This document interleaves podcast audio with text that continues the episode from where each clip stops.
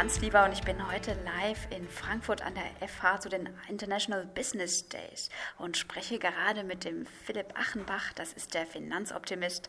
Es geht um das Thema nachhaltige Investitionen und mich würde mal interessieren, woran erkenne ich denn ein echtes nachhaltiges Investment, Philipp? Erstmal an der Transparenz vor allen Dingen. Ne? Also Transparenz ist der Anfang von jeder Nachhaltigkeit, weil wenn ich weiß, was hinter den Produkten steckt, dann kann ich eben auch selber beurteilen, ist das nachhaltig für mich oder nicht. Erste Frage ist natürlich auch, was ist denn überhaupt nachhaltig für den Kunden? Weil das eine ganz subjektive Geschichte ist, was derjenige nachhaltig findet. Erstens kann es dann sein, keine Korruption, keine Kinderarbeit oder es können auch soziale Themen sein, wie verhalten sich die Unternehmen innerhalb de, mit der Belegschaft oder ökologische Themen. Es ist Umweltschädigung, was da im Hintergrund steckt am besten alles drei zusammen, aber leider gibt es so selten äh, alles, was sehr, sehr gut ist und vor allen Dingen auch das, was man selber gut findet. Stichwort Umweltschädigung, wie du gerade gesagt hast. Gold, Bitcoins oder muss ich doch lieber Marihuana-Aktien kaufen?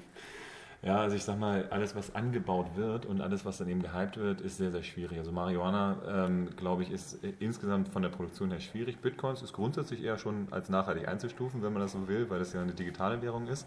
Ich mache spaßeshalber in meinen Vorträgen, äh, hole ich dann mal einen 5-Euro-Schein raus und sage so, lieber Kunde, was ist denn das hier eigentlich? Und die sagen, ja, das ist ein 5-Euro-Schein. Ich sage so, ja, das ist ein Stück Papier. Du glaubst, dass es Geld wert ist, aber es ist halt zum einen in der Produktion vielleicht auch nicht nachhaltig, eine Münze zu produzieren. Wo kommt denn das Kupfer her, was man hat und so weiter.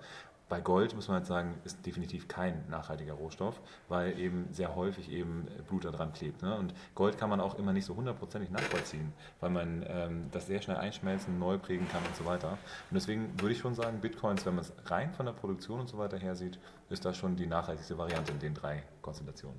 Was wäre denn dein Öko-Favorit, wenn es ums Investieren geht?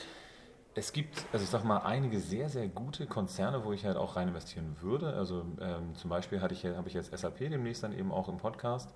Ähm, die haben sehr viele geile Sachen. Also die sind halt, was äh, die Unternehmerschaft angeht, eben sehr, sehr cool. Die unterstützen eben auch Aktienbesitz zum Beispiel. Das heißt, jeder äh, Angestellte von denen äh, kriegt dann eben so ein Aktienpaket dann auch zur Verfügung gestellt für günstiger. Und die haben ein Firmenfahrrad. Das bedeutet eben nicht nur ein Firmenauto, sondern eben auch ein Firmenfahrrad, was dann eben gestellt wird. Da passiert schon ziemlich viel Gutes. Es ist aber natürlich nie 100 Prozent. Die haben jetzt auch einen Korruptionsskandal gehabt in Südafrika. Aber die Art und Weise, wie sie dann damit umgehen, ist halt das, was spannend ist. Denn die schmeißen schmeißen dann einfach stumpf die Leute raus, die halt dort äh, Korruption betrieben haben.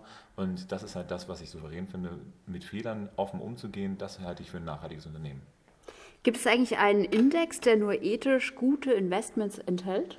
Ich es gibt welche, die sich so nennen, sage ich mal so. Tatsächlich glaube ich persönlich nicht daran, dass es einen Index geben kann, der das gleiche Research macht wie eben gute Nachhaltigkeitsbanken oder gute Nachhaltigkeitsproduzenten. Denn ähm, da steckt ganz, ganz viel Geld hinter. Äh, Öcom Research oder ähm, Novitik und so weiter, die machen ja viel Research im Hintergrund.